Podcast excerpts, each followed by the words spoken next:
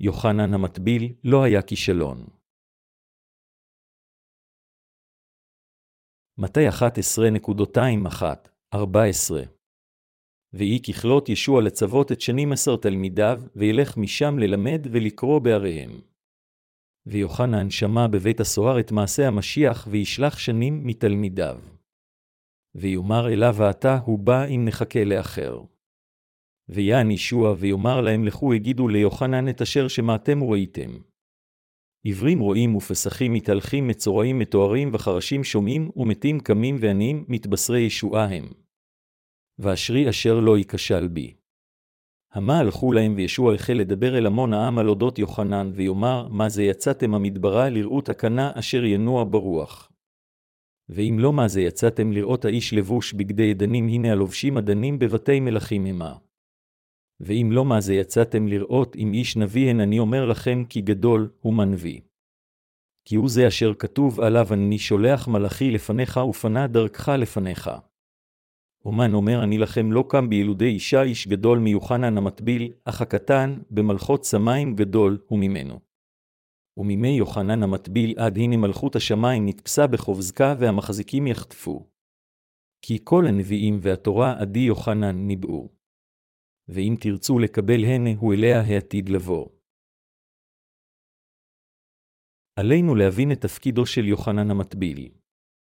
איזה תפקיד בדיוק מילא יוחנן המטביל לפני ישעיה?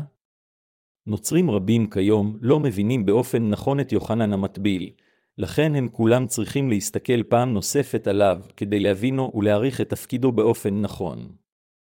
לכולנו חייבת להיות הבנה והערכה נכונה ליחסים בין תפקידו של ישוע ולזה של יוחנן המטביל. על ידי הבנה נכונה של היחסים האלה, עליכם לקבל ממקור ראשון את החוויה של מחילת חטאיכם על ידי אמונה. בקטע כתב הקודש של היום, ישוע המשיח אמר לתלמידים של יוחנן המטביל, לכו הגידו ליוחנן את אשר שמעתם וראיתם. עברים רואים ופסחים מתהלכים, מצורעים מתוארים וחרשים שומעים, ומתים קמים ועניים מתבשרי ישועה הם. למעשה, העברים אשר פגשו את ישוע, עיניהם נפתחו, הפסחים יכלו לעמוד וללכת. הרדופי שדים השתחררו מהשדים כאשר הם פגשו את ישעיה, ובשורת השמיים הושמעה לעניים ברוח. מה שעלינו להבין כאן קודם שתפקידו של ישוע כלל את פתיחת עיניהם של העברים. בזמן ובתקופה זו, במילים אחרות, אדוננו נותן לנו את בשורת המים והרוח, הבשורה האמיתית הפותחת את עיניהם של החוטאים הנודדים בחשיכה. לפני הפגישה עם ישוע המשיח, כולם היו עם חטאים בליבם והיו עיוורים מבחינה רוחנית לפני אלוהים. גם אנו לא ידענו את אמיתות בשורת המים והרוח, ולא הבנו מי היה באמת ישוע, וכולנו היינו לא מודעים לחטאינו ולתוצאה הפטלית הזו עקב חטאים אלה. לא היה לנו עניין בדבר הבשורה האמיתית של המים והרוח, אמת הישועה אשר ישוע נתן לנו. בכל אופן, אנשים רבים שמעו עתה את דבר בשורת העוצמה של המים והרוח, ובהשימם את אמונתם בדבר בשורה זו, עיניהם הרוחניות נפתחו והם גילו את האמת אשר אפשרה להם להיוושע מכל חטאיהם. אלה היודעים ומאמינים בבשורה אמיתית זו, מגלים עתה את אמת מחילת החטאים אשר הם לא הכירו לפני כן. עיני האמונה שלהם נפתחו והם החלו לעשות את עבודת האל. כפי שבעזרת העיניים הגשמיות שלנו אנו רואים כל מה שבעולם זה, אנו יכולים עתה לראות את העולם הרוחני באופן בהיר לאחר שהעיניים הרוחניות שלנו נפתחו על ידי אמונה בבשורת המים והרוח. כך האדם מגיע להבנה שפעולותיו של ישוע הן כולם למען שירות בשורת המים והרוח. בגלל חטאינו, אתם ואני היינו עיוורים ופסחים מבחינה רוחנית, לא מסוגלים לראות את פעולת האלוהים ולא לעשות את עבודתו. במילים אחרות, אנו גם היינו חוטאים המיועדים להיות מורשעים בגיהינום. בכל אופן, ישוע המשיח בא לעולם זה, הוטבל על ידי יוחנן המטביל, שפך את דמו על הצלב, ועל ידי כך הוציא לפועל את העבודה אשר מחלה על כל חטאי העולם. לכן, כל מי שמאמין באמת זו יכול לחוות שכל חטאיו או חטאיה נשטפו כולם. ישוע המשיח שטף את כל חטאינו על ידי שבא למעשה לעולם זה, הוטבל על ידי יוחנן המטביל, ושפך את דמו על הצלב. אפילו עתה, עבודות כאלה של אלוהים ממשיכות להתגלות באופן נפלא בליבם של כל אלה המאמינים בבשורת המים והרוח. אם בשורת הכוח של המים והרוח, אדונינו פתח את עיניהם הרוחניות של מאמיניו, והוא גרם לנו, אנו אשר היינו פסחים מבחינה רוחנית, לקום ולעמוד על רגלינו. עלינו להבין כאן שאם ננסה לעשות את עבודת האל מבלי שתהיה לנו אמונה בבשורת המים והרוח, ללא ספק לא תהיה תועלת כלשהי לגופינו ולרוחנו. אלה אשר לא קיבלו עדיין את מחילת חטאיהם לתמיד חושבים, עליי לחיות באופן מוסרי. אני חייב לעשות טוב לכולם, אך אף אחד אפילו אינו יכול להשיג זאת או לעשות מה שטוב וישר.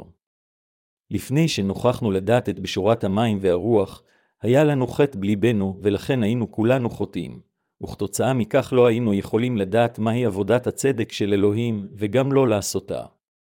בכל אופן, מכיוון שאדונינו קיבל את כל חטאינו אחת ולתמיד באמצעות טבילתו, ומכיוון שהוא שטף את כולם עם הדם אשר הוא שפך על הצלב בעוד הוא מחטיף את חטאי העולם, אנו היינו מסוגלים להיוושע מכל חטאינו.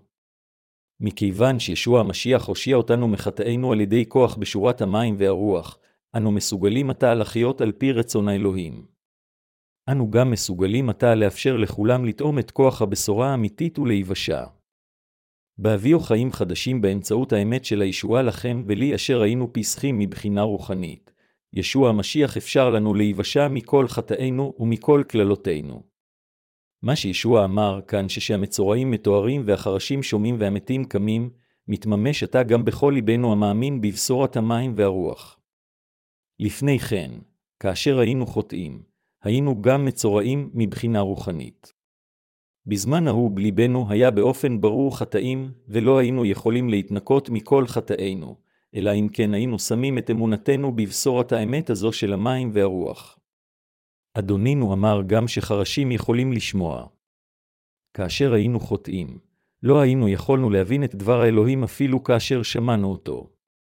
אך עתה, מכיוון שהתכסנו עם כוח בשורת המים והרוח על ידי ששמנו את אמונתנו בה, אנו יכולים להבין את דבר האלוהים, לתפוס את משמעותו האמיתית, ולהאמין בו בלב שלם. כולם ברחבי העולם חיים עתה תחת רעב וצמא רוחניים. הם סובלים מהחרשבות ומהפסחות הרוחנית שלהם. אך ישוע עדיין נותן להם את ההזדמנות להירפא אחת ולתמיד על ידי שהוא מאפשר לנו להשמיע להם את בשורת המים והרוח. אנו חייבים לרחם עליהם. עלינו לזכור שכאשר לא הכרנו את בשורת הישועה הזו, בשורת המים והרוח, לא היה לנו איזשהו סיפוק, וגם לא יכולנו שלא לחיות עם החטאים אשר נשארו בליבנו. עלינו לשכוח את חסדו הרחום אשר הפך חוטאים לצדיקים. לפיכך, מה שאדונינו אמר לתלמידי יוחנן המטביל על הנפלאות אשר הוא למעשה עשה זה היה כדי לאפשר להם לדעת שישוע הוא בן האלוהים, המושיע האמיתי והמשיח העתיד לבוא. ייתכן שיש כאלה אשר יגידו שכאשר יוחנן היה בכלא, הוא פוטה ונעשה לספקן לגבי האם ישוע היה המשיח העתיד לבוא, וזוהי הסיבה שהוא שלח את תלמידיו אל ישוע. אך זהו לחלוטין לא המקרה. מי היה יוחנן המטביל? הוא היה הגדול מכל מסרט אחר של אלוהים. במילים אחרות, לא מכיוון שיוחנן המטביל לא האמין בישוע הוא שלח את תלמידיו אליו ושאלו, "האתה הוא בא." ההפך הוא הנכון, הוא חינך עתה את תלמידיו על מנת שידעו מי הוא באמת ישוע. יוחנן המטביל כבר ידע והאמין שישוע היה המושיע ובן האלוהים. יותר מכך, הוא שמע את העדות של אלוהים האב כאשר הוא הטביל את ישוע המשיח בנהר הירדן, מתי שלוש ושבע עשרה דקות, והוא בעצמו היה עד אשר העיד על ישוע. מכיוון שכמה מתלמידיו לא הכירו את ישוע כיאות, יוחנן המטביל שלח אותם לישוע על מנת ללמדם שישוע המשיח הוא המושיע העתיד לבוא. למעשה, לאחר שיוחנן המטביל ידע שישוע המשיח הוא המשיח העתיד לבוא, הוא ניסה לסגת מתפקידו ולשלוח את תלמידיו אל ישיבה. על מנת לחשוף את ישוע לישראל, יוחנן אפילו אמר, הוא פותח סוגריים מרובעים ישוע סוגר סוגריים מרובעות יגדל הלוך וגדל ואני אחסר הלוך וחסור, יוחנן שלוש שלושים. למשל, אנדרי, אח של שמעון פטרוס, היה בבירור תלמידו של יוחנן, אך הוא הלך אחר ישוע לאחר ששמע את עדותו של יוחנן על ישוע, יוחנן אחת ארבעים. אך המבקרים של יוחנן המטביל היום אומרים את כל סוגי השטויות אפילו שהם אינם מכירים אותו, וטוענים, יוחנן המטביל היה כישלון. הוא נכשל בפיתוי ונכשל באמונה בישוע. אמונתו קמלה כשהוא שהה בבית הסוהר. אך חבריי המאמינים, עליכם להטיל ספק באמונתו של יוחנן המטביל. ליוחנן המטביל ולישוע היו תפקידים אשר היה עליהם למלא יחדיו בהשגחתו העליונה של אלוהים האב. התפקידים שמילאו את צדקת האלוהים היו להטביל ולהתבל. זוהי הסיבה מדוע ישוע ויוחנן המטביל העידו כל אחד על תפקידו של האחר. מתי אחת עשרה נקודה עשרים ושבע תשע אומר, המה הלכו להם וישוע החל לדבר אל המון העם על אודות יוחנן ויאמר מה זה יצאתם המדברה לראות הקנה אשר ינוע ברוח. ואם לא מה זה יצאתם לראות האיש לבוש בגדי עדנים הנה הלובשים עדנים בבתי מלכים המה. ואם לא מה זה יצאתם לראות אם איש נביא אין אני אומר לכם כי גדול הוא מנביא, ישוע אמר כאן, מדוע יצאתם למדבר? לראות נביא? אם כך, אתם צודקים. אני אומר לכם שיוחנן המטביל הוא יותר מנביא, ישוע הסביר על יוחנן המטביל כשהוא פונה למלאכי שלוש נקודה עשרים ואחת מכתבי הקודש. מתי אחת עשרה ועשר דקות הינו קטע אשר מצטט ממלאכי שלוש נקודה עשרים ואחת. בו, ישוע אמר, כי זהו אשר כתוב עליו הנה נשלח מלאכי לפניך ופנה דרכך לפניך, בהתייחסו לקטע הכתוב במלאכי שלוש נקודה עשרים ואחת. במילים אחרות, ישוע בעצמו העיד שיוחנן המטביל היה שליח האל אשר ישלח לפני ישוע עצמו. מי הוא מלאך האלוהים אשר כתוב במלאכי שלוש נקודה עשרים ואחת? ומי אם לא יוחנן המטביל? גם מלאכי ארבע נקודה עשרים וחמש שש מציין שהמלאך במלאכי שלוש נקודה עשרים ואחת, אם נשולח מלאכי לפניך, הוא לא אחר מאשר יוחנן המטביל. במתי אחת עשרה ואחת עשרה דקות ישוע אמר, אומן אומר אני לכם לא קם בילודי אישה איש גדול מיוחנן המטביל, אך הקטן במלכות שמיים גדול וממנו, מדוע ישוע אמר זאת לנו? מדוע הוא אמר לנו שיוחנן המטביל היה הגדול ביותר מאלה אשר נולדו מאישה? ישוע אומר לנו כאן שיוחנן המטביל הוא השליח של אלוהים אשר נובע בברית הישנה, ושהוא נציגם של בני האדם. קטע זה ממשיך עם עוד פסקה קשה, אך הקטן במלכות שמיים גדול וממנו, מורי שקר רבים שופטים את יוחנן המטביל ככישלון בגלל פסקה זו. הם אומרים, מכיוון שיוחנן המטביל היה ספקן לגבי אם ישוע הוא המשיח, הוא הוערך כקטן ביותר על ידי ישוע, אך אלוהן לגמרי שקרים. אדרבה, מה שישוע למעשה אומר כאן שלמרות שיוחנן המטביל היה נציגם של בני האדם, אם מדברים מבחינה רוחנית, הוא היה אדם אשר לא היה יכול להיות מושווה לאלה אשר הפכו לילדי האלוהים. במילים אחרות, למרות שיוחנן המטביל היה נציג כל בני האדם בבשר, הוא לא היה יכול להיות מושווה לנולדים מחדש. למעשה, יוחנן היה הגדול ביותר מנקודת מבט אנושית. הוא גדל כנזיר האלוהים וחי חיי נזירות במדבר כשהוא אוכל הרבה ודבש. מנקודת מבט של צדיקות אנושית, הוא ללא ספק היה הגדול ביותר. אך צדיקות אנושית זו אין לה שום תועלת כאשר היא מופיעה בהשוואה לצדיקות אלוהית, אשר ניתנת לכל מי אשר יכול להיכנס למלכותו על ידי אמונה. ומכיוון שאלה אשר הפכו לאנשי מלכות השמיים על ידי האמונה בבשורת המים והרוח קיבלו את צדקת האלוהים, הם גדולים יותר מאשר כל אחד אחר המסתמך על צדיקותו שלו. ייתכן שאחד יכול להיות נציגם של בני אדם בעולם הזה של הבשר, אך הוא קטן מאלה אשר הופכים לאנשי האלוהים על ידי האמונה בבשורת המים והרוח.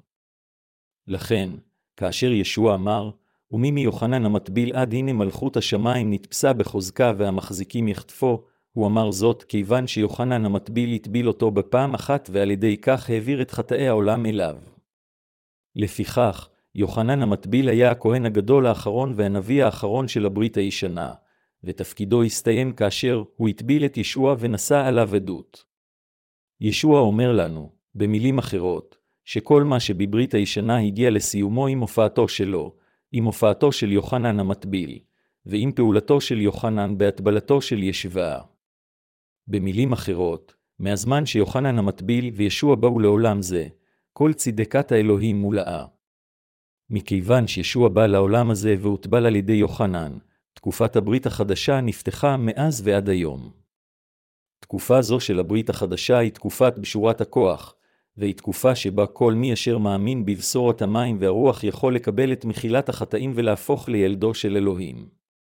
כפי שתקופת הברית הישנה הסתיימה עד יומו של יוחנן המטביל, כאשר ישוע המשיח בא לעולם זה, לקח את חטאי העולם עם טבילתו, שפך את דמו, ומחל על כל חטאינו, מעתה ואילך שער גן עדן פתוח לכל אלה המאמינים באמת זו. כאשר ישוע לקח את חטאי כולם בעולם זה כאשר הוטבל, תקופת הברית החדשה החלה. כל דברי הנבואה של הברית הישנה התגשמו באמצעות יוחנן המטביל וישוע המשיח. ישוע המשיח קיבל את כל חטאי בני האדם אחת ולתמיד כשהוטבל על ידי יוחנן המטביל, שפך את דמו על הצלב, ועל ידי כך מחק את כל חטאי העולם. זוהי הסיבה מדוע אדונינו אמר שממי יוחנן המטביל ועד היום מלכות השמיים נתפסה בחוזקה. מכיוון שישוע קיבל את כל חטאי העולם על ידי שקיבל את טבילתו מיוחנן המטביל, כל מי שמאמין באמת זו יכול להיכנס לגן עדן על ידי אמונה. במילים אחרות, מכיוון שיוחנן המטביל העביר את חטאי בני האדם אל ישוע באמצעות טבילה זו אשר ישוע קיבל, ישוע לקח את כל חטאי העולם אחת ולתמיד. מכיוון שיוחנן המטביל נולד כצאצא מבית אהרון הכהן הגדול, הוא יכול למלא את תפקידו בעברת חטאי העולם על ישוע כמו הכהן הגדול האחרון של הברית הישנה. זה שכל מי שמאמין באמת זו יכול להיכנס עתה לגן עדן, זה מכיוון שיוחנן המטביל העביר את כל חטאי העולם אל ישוע כאשר התבילו, ומכיוון שישוע לקח את כל חטאי העולם, תקופת ישועת בני האדם זורחת עתה מאלינו. עם מאור היסטורי גדול זה, תקופת הברית הישנה הסתיימה ותקופת הברית החדשה החלה. ישוע מילא את תפקידו בשלמות כמושיע על ידי שלקח את כל חטאי בני האדם עם טבילתו, שפך את דמו, וקם לתחייה שוב מן המתים. לכן, תקופה חדשה נפתחה לכל אלה אשר המאמינים בטבילה שיוחנן המטביל נתן לישוע, אשר בה מלכות השמיים נתפסה בחוזקה. מלכות השמיים לא יכולה למעשה להתאפס בחוזקה עם כוח גשמי. מה, אם כן, היא המשמעות הרוחנית של קטע זה? היא זאת, ישוע מספר לנו על המסתורים של גן עדן, שמכיוון שהוא קיבל את כל החטאים של עולם זה כאשר יוחנן המטביל לטביל אותו ומכיוון שהוא בחזרה קיבל את טבילתו, ומכיוון שהוא נצלב, שפך את דמו, וקם לתחייה שוב מן המתים. כל אחד יכול להפוך את גן עדן לשלו על ידי האמונה בבשורה זו. אדונינו אמר, כי כל הנביאים והתורה עד יוחנן ניבאו, במילים אחרות, הנבואות של הברית הישנה המשיכו עד לימיו של יוחנן המטביל. כמובן, יותר מדויק להגיד שתקופת הברית הישנה ארכה עד ליום בריאתו של ישוע. אך בדיוק כאשר יוחנן המטביל הטביל את ישוע נבואות הברית הישנה, התגשמו בצורה רוחנית. אליהו העתיד לבוא היה לא אחר מאשר אדם זה, יוחנן המטביל. ישוע אמר במתי אחת עשרה וארבע עשרה דקות, ואם תרצו לקבל הנה הוא אליה העתיד לבוא, קטע זה אומר לנו שהשליח של אלוהים הכתוב במלאכי שלוש נקודה עשרים ואחת וב-ארבע נקודה עשרים וחמש שש הוא לא אחר מאשר יוחנן המטביל. מכיוון שיוחנן המטביל היה נציגם של בני האדם, הגדול ביותר מבין אלה אשר נולדו מאישה, המשמעות היא שהוא היה יותר גדול מכל הנביאים של הברית הישנה. יוחנן המטביל היה משרת האלוהים אשר היה גדול יותר מכל משרת אחר של אלוהים כמו משה, אליה, ירמיה, יחזקאל ודניאל. כאשר הוא בא לעולם הזה, הוא מילא את תפקידו כנביא ונציגם של בני האדם, הוא מילא את תפקידו גם ככהן הגדול האחרון של הברית הישנה. מכיוון שיוחנן המטביל הטביל את ישוע בנהר הירדן, כל חטאי בני האדם הועברו על ישוע אחת ולתמיד. כל הנבואות של הברית הישנה, במילים אחרות, התגשמו אחת לתמיד באמצעות תפקידו של יוחנן המטביל ותפקידו של ישוע.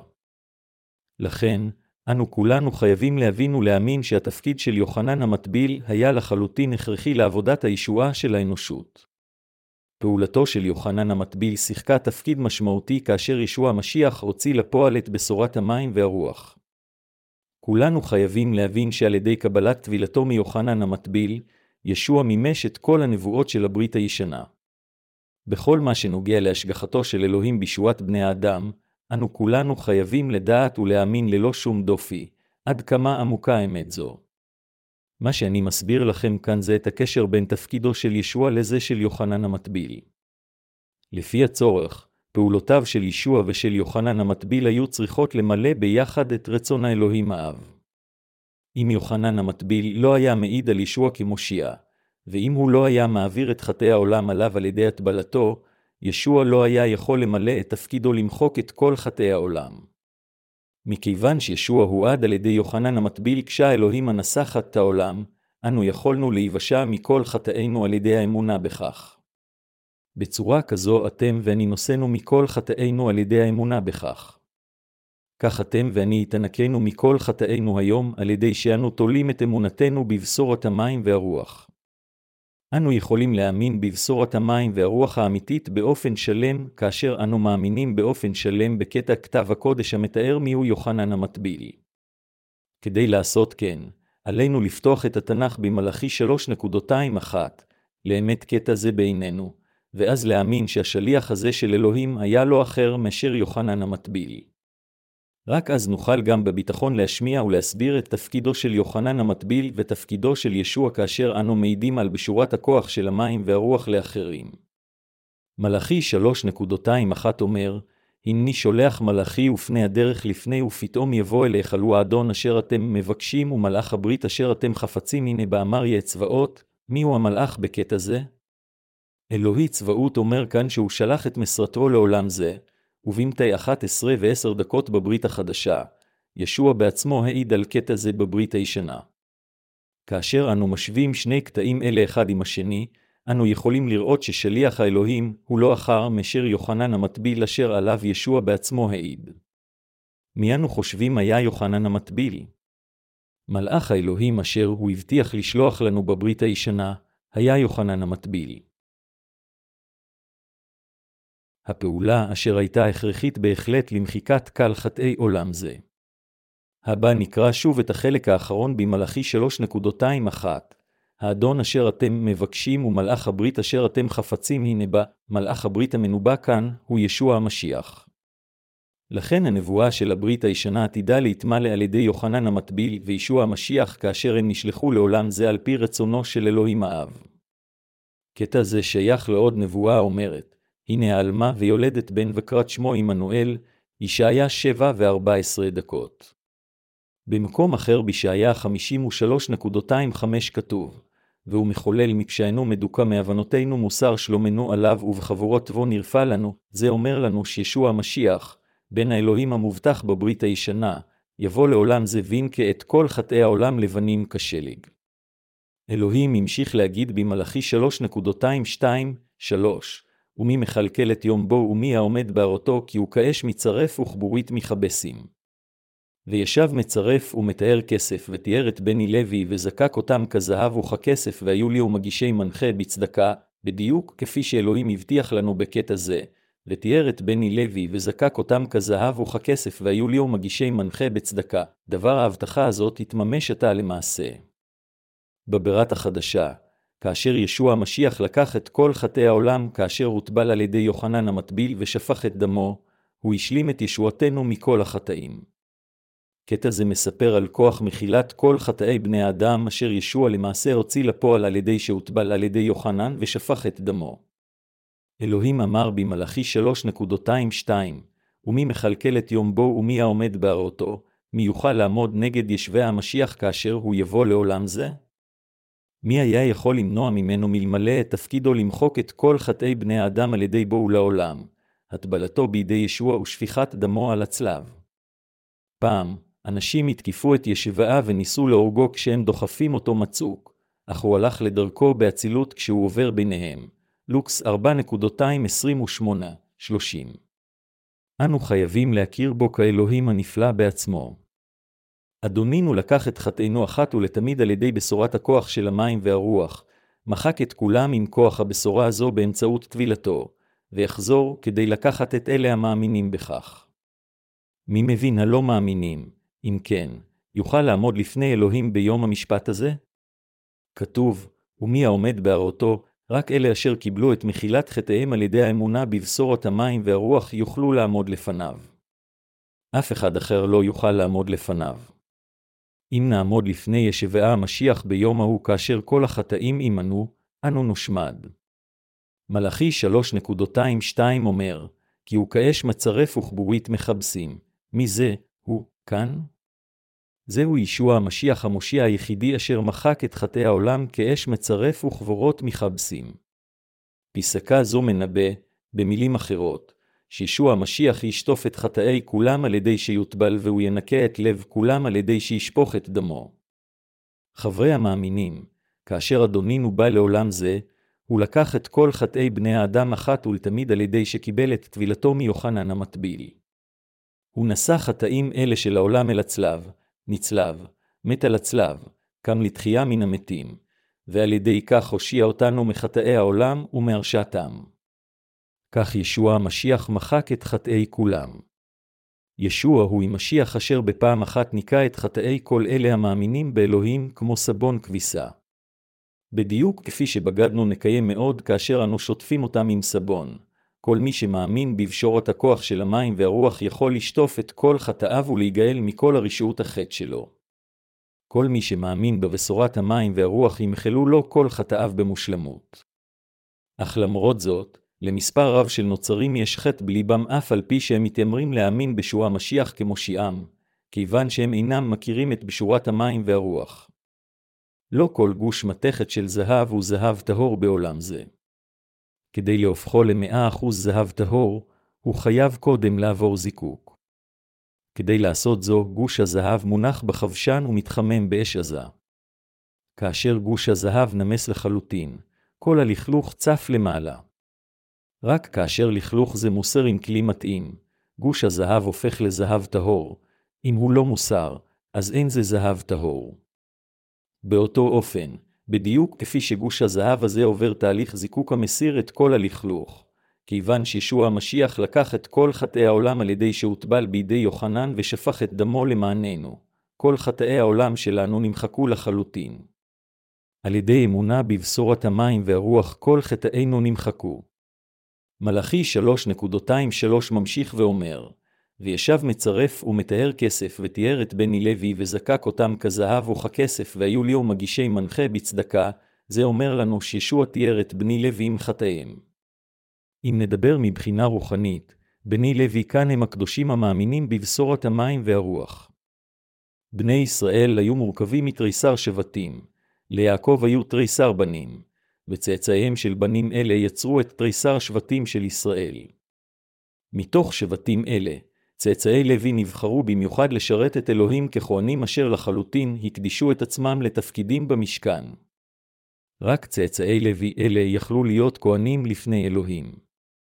אלוהים ניקה קודם את חטאיהם באמצעות שיטת ההקרבה של המשכן. באותו אופן, גם בתקופה של היום, אלוהים אפשר למאמיניו לסרטו על ידי שהוא קודם כל שטף את חטאי ליבם עם בשורת המים והרוח. כמו שזהב מטוהר וכפי שבגדים נשטפים עם סבון כדי להפכם ללבנים לגמרי. אלוהים אמר במלאכי שלוש שתיים והיו ליהו מגישי מנחה בצדקה, אדונינו בא לעולם הזה ויחד עם סיועו של יוחנן המטביל, הוא קיבל את חטאינו על ידי שהוטבל, שפך את דמו, ועל ידי כך מחק את כולם. יוחנן המטביל העביר את כל חטאי בני האדם לישוע בבת אחת על ידי שהטביל אותו, וישוע המשיח, בקבלו את החטאים האלה אחת ולתמיד על ידי שקיבל את הטבילה הזו מיוחנן המטביל, מת על הצלב, וקם לתחייה מן המתים, שטף את כל חטאי בני האדם בשלמות. כל מי שבעולם זה המאמין באלוהים ובבשורת הכוח הזו של המים והרוח ללא קשר אם יש לו חסרונות או לא, יכול להימחל לחלוטין מכל חטאיו על ידי כוח הטבילה ושפיכת הדם של אדונינו. מכיוון שישוע הוטבל ושפך את דמו למעננו, הוא יכול לשטוף במושלמות את כל חטאינו. על ידי שהוטבל בידי יוחנן ושפך את דמו, ישוע שטף את חטאי העולם כאילו הלבינו. אדונינו שטף את כל חטאינו לבנים כשלג, בדיוק כפי שבגדים נשטפים עם סבון. אדונינו, במילים אחרות, שטף את כל חטאינו אחת ולתמיד עם בשורת המים והרוח. אדונינו בא לעולם הזה ולקח את החטאים על ידי שהוטבל בידי יוחנן המטביל. להאמין בכך אינו אומר שיוחנן המטביל הוא מושיע נוסף שלנו. יוחנן המטביל היה הנביא האחרון של הברית הישנה ונציגם של בני האדם, הוא היה גם הכהן הגדול הארצי האחרון אשר נשלח לעולם זה כדי להגשים את דבר הנבואה של הברית הישנה, ובמיוחד את הנבואה שאליה יבוא. כאשר יוחנן המטביל, אשר בא לעולם זה שישה חודשים לפני ביאתו של ישוע המשיח, העניק טבילה לישוע, כל חטאי העולם הועברו על ישוע. לכן, כל הנבואות של הברית הישנה על ישוע התגשמו בשלמות עם הופעתו של יוחנן המטביל, הטבילה אשר הוא נתן לישוע, ובאמצעות הצליבה, מותו ותחייתו של ישוע המשיח. כאשר ישוע בא לעולם זה, הוא לחלוטין מחק את כל חטאי בני האדם על ידי שקיבל אותם באמצעות טבילתו. בלוקחו את חטאי העולם, במותו על הצלב, ותחייתו מן המתים, ישוע הפך למושיע המושלם. עתה, כל מי שמאמין באמת זו יכול להיוושע מכל חטאיו. ועל ידי שהפך כך למושיענו, ישוע מילא את רצונו של אלוהים האב בשלמות. אנו כולנו חייבים לדעת את האמת שבאמצעות תפקידו המסייע של יוחנן המטביל ישוע לקח את חטאי העולם. כולנו חייבים להבין עד כמה היו הכרחיים תפקידיהם של יוחנן המטביל ושל ישוע למחילת חטאינו, ואנו חייבים להאמין בכך. יותר מכך, אנו צריכים להכיר ולהאמין שכדי למחוק את חטאי בני האדם ישוע הוטבל על ידי יוחנן המטביל. אנו חייבים להבין שמכיוון שישוע הוטבל על ידי יוחנן המטביל, הוא יכול לשפוך את דמו על הצלב, ועל ידי כך לשטוף את כל חטאינו. בבשורת המים והרוח התגשמו כל הנבואות של הברית הישנה, והישועה מילאה את רצון אלוהים האב. בשורת המים והרוח מצריכה את תפקידו הנחוץ של יוחנן המטביל, ובשורה זו ממחישה את האמת שבאמצעות תפקידו זה של יוחנן המטביל ישוע השלים את כל דבר הברית הישנה, ועל ידי כך הפך, אחת ולתמיד, למושיע המושלם של כל אלה המאמינים בכך. ביחד עם תפקיד זה של יוחנן המטביל, במילים אחרות, ישוע המשיח מימש את כל ההבטחות של הברית הישנה. אנו חייבים להאמין שישוע, על ידי שהוטבל, שטף את כל חטאינו של העולם והלבין לחלוטין את חטאי כולם לבנים כשלג. חבריי המאמינים, האם אתם מאמינים בכך? האם אתם מאמינים שישוע המשיח ניקה את כל חטאינו של העולם על ידי שהוטבל ושפך את דמו? ישוע אכן קיבל את כל חטאי העולם ושטף את כולם על ידי שקיבל את הטבילה מיוחנן המטביל. עם טבילה זו, ישוע קיבל את כל חטאי העולם וכל אחד מהם, לא השאיר חטא כלשהו מאחור, שטף את כולם, והורשע עליהם. כאשר ישוע בא לעולם הזה, הוא לא עבד לבדו, אלא כדי לקחת את חטאי העולם על מנת לקיים את דברי הברית הישנה, הוא הוטבל על ידי יוחנן המטביל, הכהן הגדול של הארץ.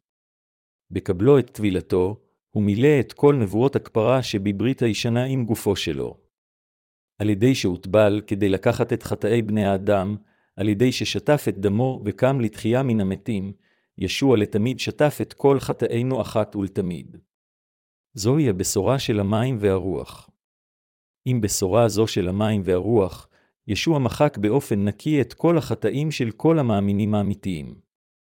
באמצעות טבילתו, ישוע קיבל את כל חטאי העולם בלי יוצא מן הכלל, נשא את כולם אל הצלב, ושפך את דמו עד מוות כשהורשע על חטאים אלה, קם לתחייה מן המתים, ועל ידי כך שטף את כל חטאינו לבנים כשלג אחת ולתמיד. האם כולכם מאמינים בכך? במתי אחת עשרה, כאשר יוחנן המטביל שלח את תלמידיו לישוע, הוא ענה על שאלותיהם ושלח אותם חזרה אל יוחנן, ואז אמר את הדברים הבאים להמון, מה יצאתם למדבר לראות? קנה סוף. אדם הלבוש בבגדים מעודנים? או נביא? כן, אתם תראו את נביאי אשר אשלח. הוא לא אחר מאשר יוחנן המטביל. הוא הגדול ביותר מאלה אשר נולדו מאישה. הוא נציגם של בני האדם. אך האחרון במלכות שמיים הוא גדול ממנו. יוחנן המטביל הוא נציגם של בני האדם, אך אם הוא יבוא לפני אלוהים רק עם צדקתו, הוא קטן יותר מכל אלה אשר נולדו מחדש, ישוע אמר אז, ומי מיוחנן המטביל עד הנה מלכות השמיים נתפסה בחוזקה והמחזיקים יחטפו, מימי יוחנן המטביל ועד עתה, מלכות השמיים נתפסה בחוזקה, ואדונינו המשיך להגיד, והמחזיקים יחטפו. אין משמעות פסוק זה שהחזקים יקו את שומרי גן עדן, יפתחו את שעריו, ויכניסו בכוח את עצמם. עתה הוא הזמן שבשורת המים והרוח צריכה להראות את כוחה הרב. אף אחד לא יכול להיכנס למלכות השמיים מלבד הנולדים מחדש אשר ניקו את כל חטאיהם על ידי האמונה בבשורת המים והרוח. יוחנן שלוש עשרים וחמש. במילים אחרות, אנו יכולים להיכנס למלכות האלוהים רק על ידי אמונה בתפקיד בשורה זו של המים והרוח. זוהי הסיבה מדוע ישוע אמר שהזמן להיכנס לגן עדן מתחיל מימי יוחנן המטביל. מכיוון שיוחנן המטביל העביר את כל החטאים של בני האדם אל ישוע כשהטביל אותו, ישוע אכן קיבל את כולם, ובגלל זה, אדונינו קיבל את כל חטאינו, שטף את כולם, ונשא את כל הרשעותיהם על הצלב. כל מי שמאמין באמת זו יקבלת ממחילת חטאיו בדיוק כיוון שהוא מאמין בכך, ויכנס לגן עדן על ידי אמונה זו. מה שישוע אומר כאן אין משמעותו שגן עדן הוא מקום שרק החזקים בבשר יוכלו להיכנס אליו. כלל וכלל לא, הוא התכוון להגיד לנו שרק אנשי האמונה המאמינים בבשורת המים והרוח יכולים להיכנס לגן עדן. אנשים אשר אינם יודעים את בשורת הכוח של המים והרוח מטילים ספק בקטע זה ממתי אחת עשרה ושתים עשרה דקות האומר, ומימי יוחנן המטביל עד הנה מלכות השמיים נתפסה בחוזקה והמחזיקים יחטפו, הם נבוכים בנוגע לכך וחושבים, האם האלימים יחזיק בה? כאשר נאמר כאן שמלכות השמיים נתפסה בחוזקה, הכוונה היא לאמונתנו האמיצה בצדקת האלוהים המאפשרת לנו לקחת את גן עדן כשלנו. זה אומר לנו, במילים אחרות, שאלה אשר יש להם אמונה בבשורת הכוח של המים והרוח יכולים לעשות את גן עדן לשלהם. על ידי האמונה בבשורת המים והרוח לפני אלוהים, ורק על ידי אמונה זו, אנו יכולים להיכנס למלכות השמיים בכוחות עצמנו. איננו יכולים להיכנס לגן עדן עם צדקתנו העצמית. אם נעמוד לפני אלוהים רק עם מעלותינו וחסרונותינו, אף אחד מאיתנו לא יוכל לעמוד שם בצורה זקופה.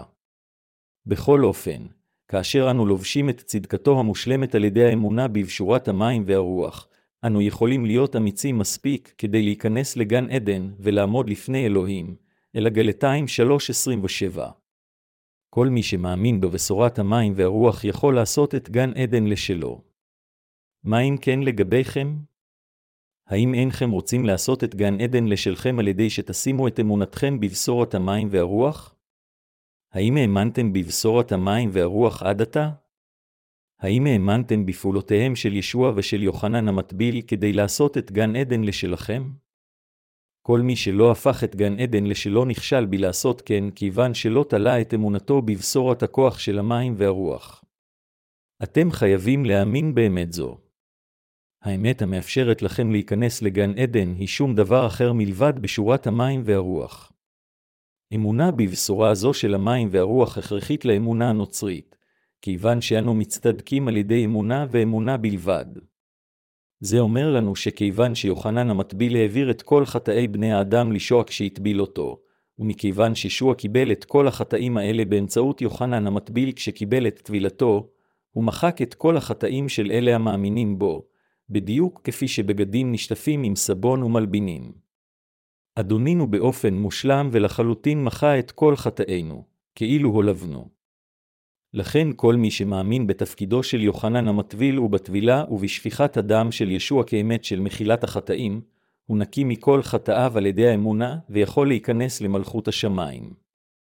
מלכות השמיים הזו שייכת לחזקים באמונה, בעלי אמונה אמיצה.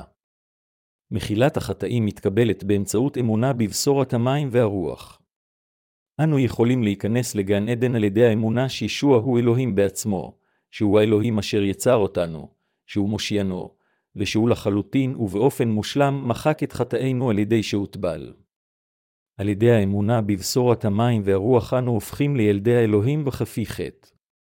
ישוע ויוחנן המטביל הם אלה אשר עשו את זה לאפשרי מבחינתנו להיכנס למלכות השמיים על ידי אמונה.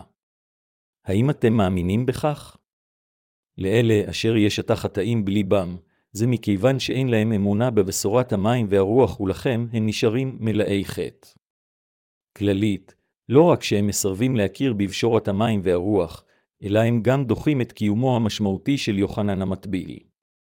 עלינו להבין שהכישלון להכיר ביוחנן המטביל אשר פעל עם ישוע כדי להעביר את חטאינו אליו, או להחשיב אותו ככישלון, זה למעשה אותו דבר כמו להתכחש לישוע ולדחות את ישועתו. אנשים שכאלה עדיין מחזיקים בחטאיהם אפילו שהם מתיימרים להאמין בישוע, והם מאמינים בישוע כמושיעים רק בצורה עיוורת.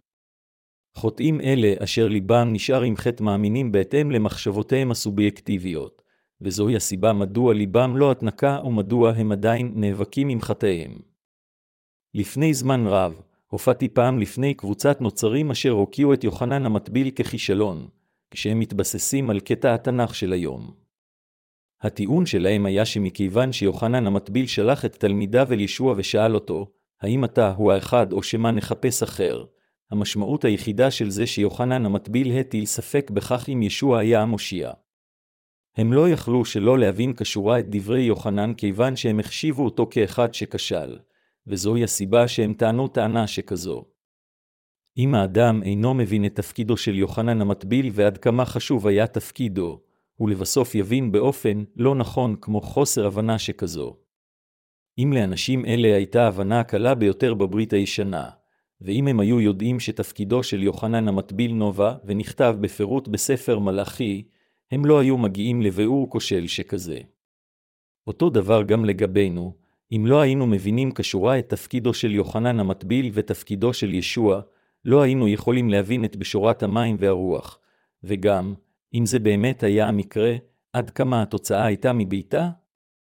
כמה מתלמידיו של יוחנן עדיין לא האמינו בישוע כמשיח העתיד לבוא. זוהי הסיבה מדוע יוחנן המטביל שלח את תלמידיו אל ישוע כך שם בעצמם יוכלו לראות מי היה ישוע, ישמעו את דברו באוזניהם, יאמינו בו וילכו אחריו. מי שלא מבין את תפקידו של ישוע אינו יכול להבין את הבשורה האמיתית, ואם הוא אינו יכול להבין באופן נכון את הבשורה, הוא לא יכול להכיר את ישוע באופן נכון, וכתוצאה מכך, הוא לבסוף יסחף הרחק מהאמת ולבסוף לא יכול להאמין לחלוטין בשום אמת.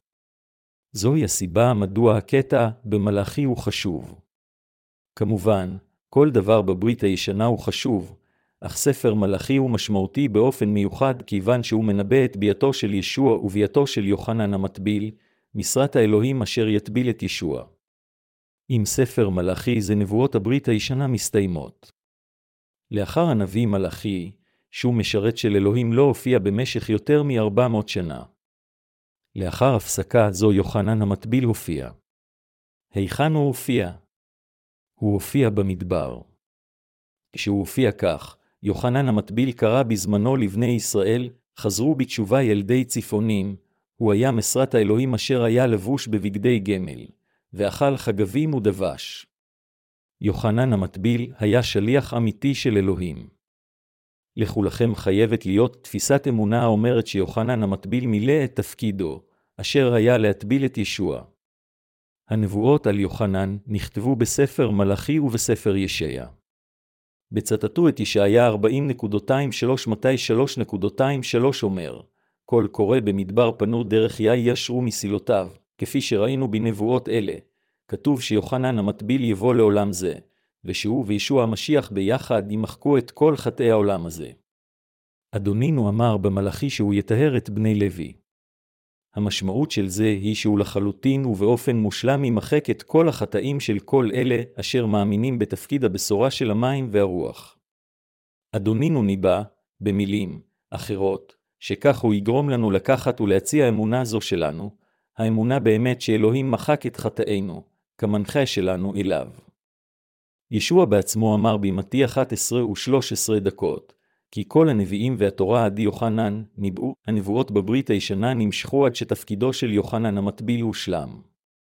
הברית הישנה ניבאה כיצד ישוע יבוא לעולם זה וכיצד הוא ייקח את חטאינו, והברית הישנה הזו נמשכה עד לימיו של יוחנן. כאשר יוחנן זה הטביל את ישוע וישוע קיבל את טבילתו, הוא לקח את כל חטאי בני האדם ועל ידי כך הושיע אותנו מחטאינו. כאשר ישוע למעשה לקח את כל חטאינו כדי להגשים את כל הנבואות של הברית הישנה, הברית החדשה החלה להתגלות. לכן, כאשר אנו מאמינים בדבר הברית הישנה והברית החדשה יחדיו, אנו נושעים. ישוע המשיך להגיד בפסוק ארבע עשרה, ואם תרצו לקבל הנה הוא אליה העתיד לבוא, הנביא אליה אשר ביאתו מנובט בספר מלאכי הוא לא אחר מאשר יוחנן המטביל. לא יכול להיות ספק אם כן, אלא זה ברור לחלוטין, שעלינו לשמוח בקבלת דבר נבואה זה, דבר התגשמות הנבואה הזו, לתוך ליבנו.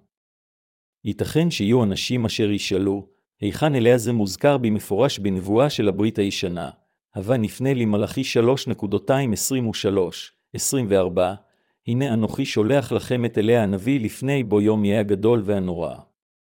והשיב לבבות על בנים ולב בנים על אבותם פן אבוא, והכיתי את הארץ חרם. מלאכי שלוש עשרים וארבע עשרים וחמש.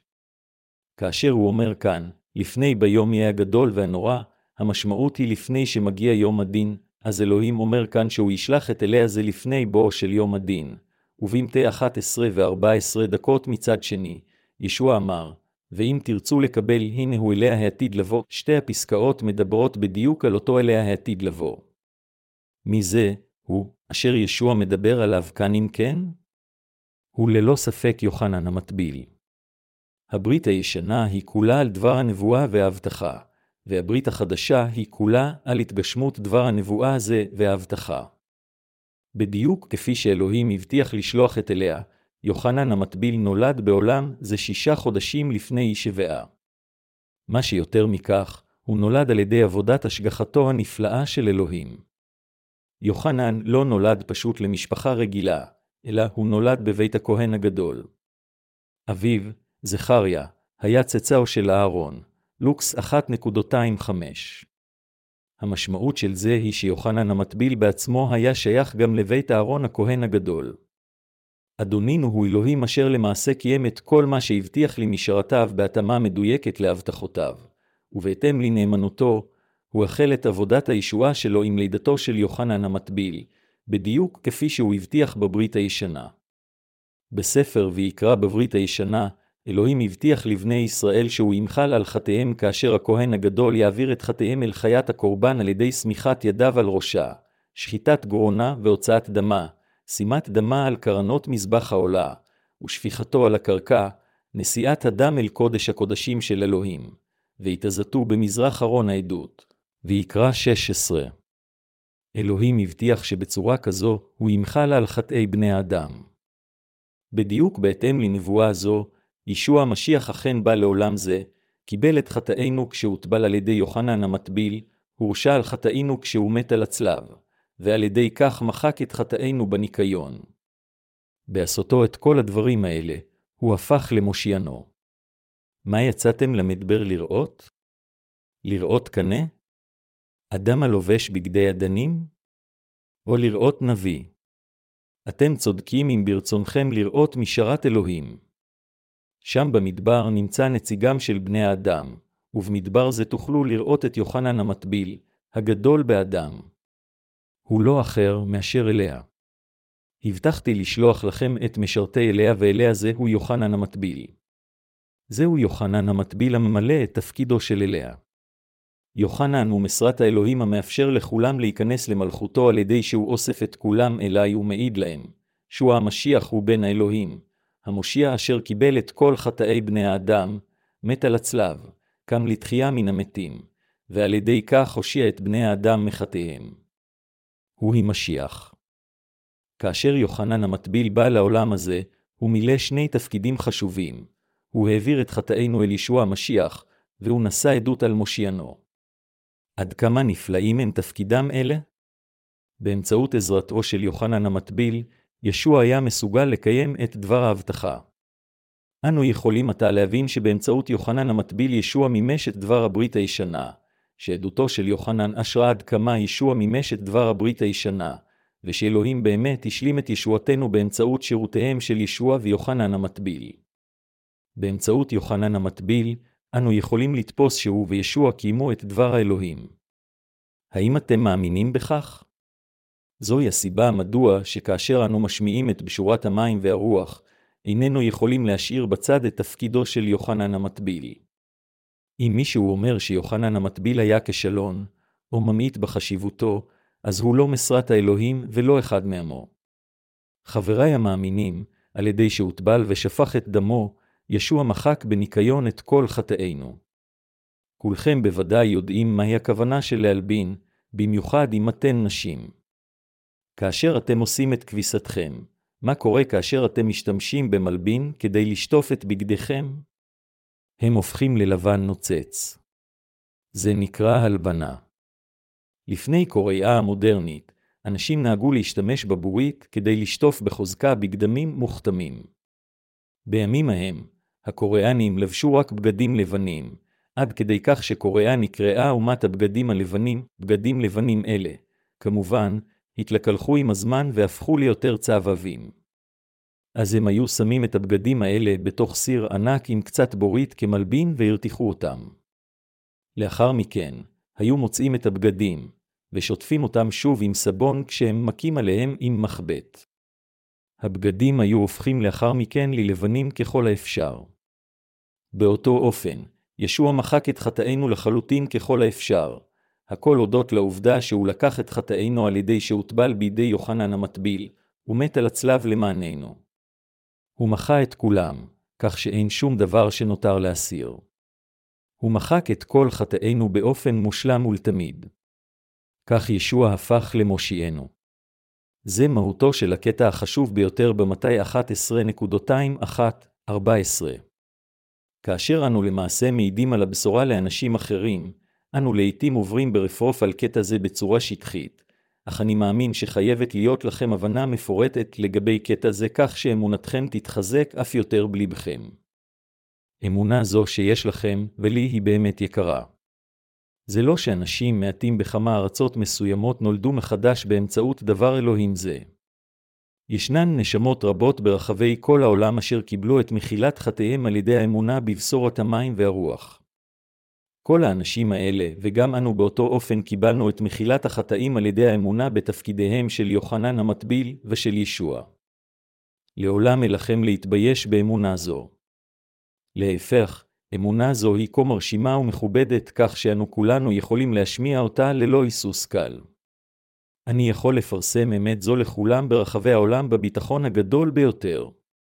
אני יכול לצעוק את זה בקול גדול לכל כומר ולכל תיאולוג בכל העולם.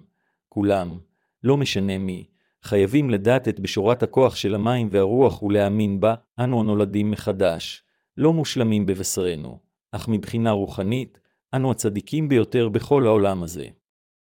אני מאמין בכך.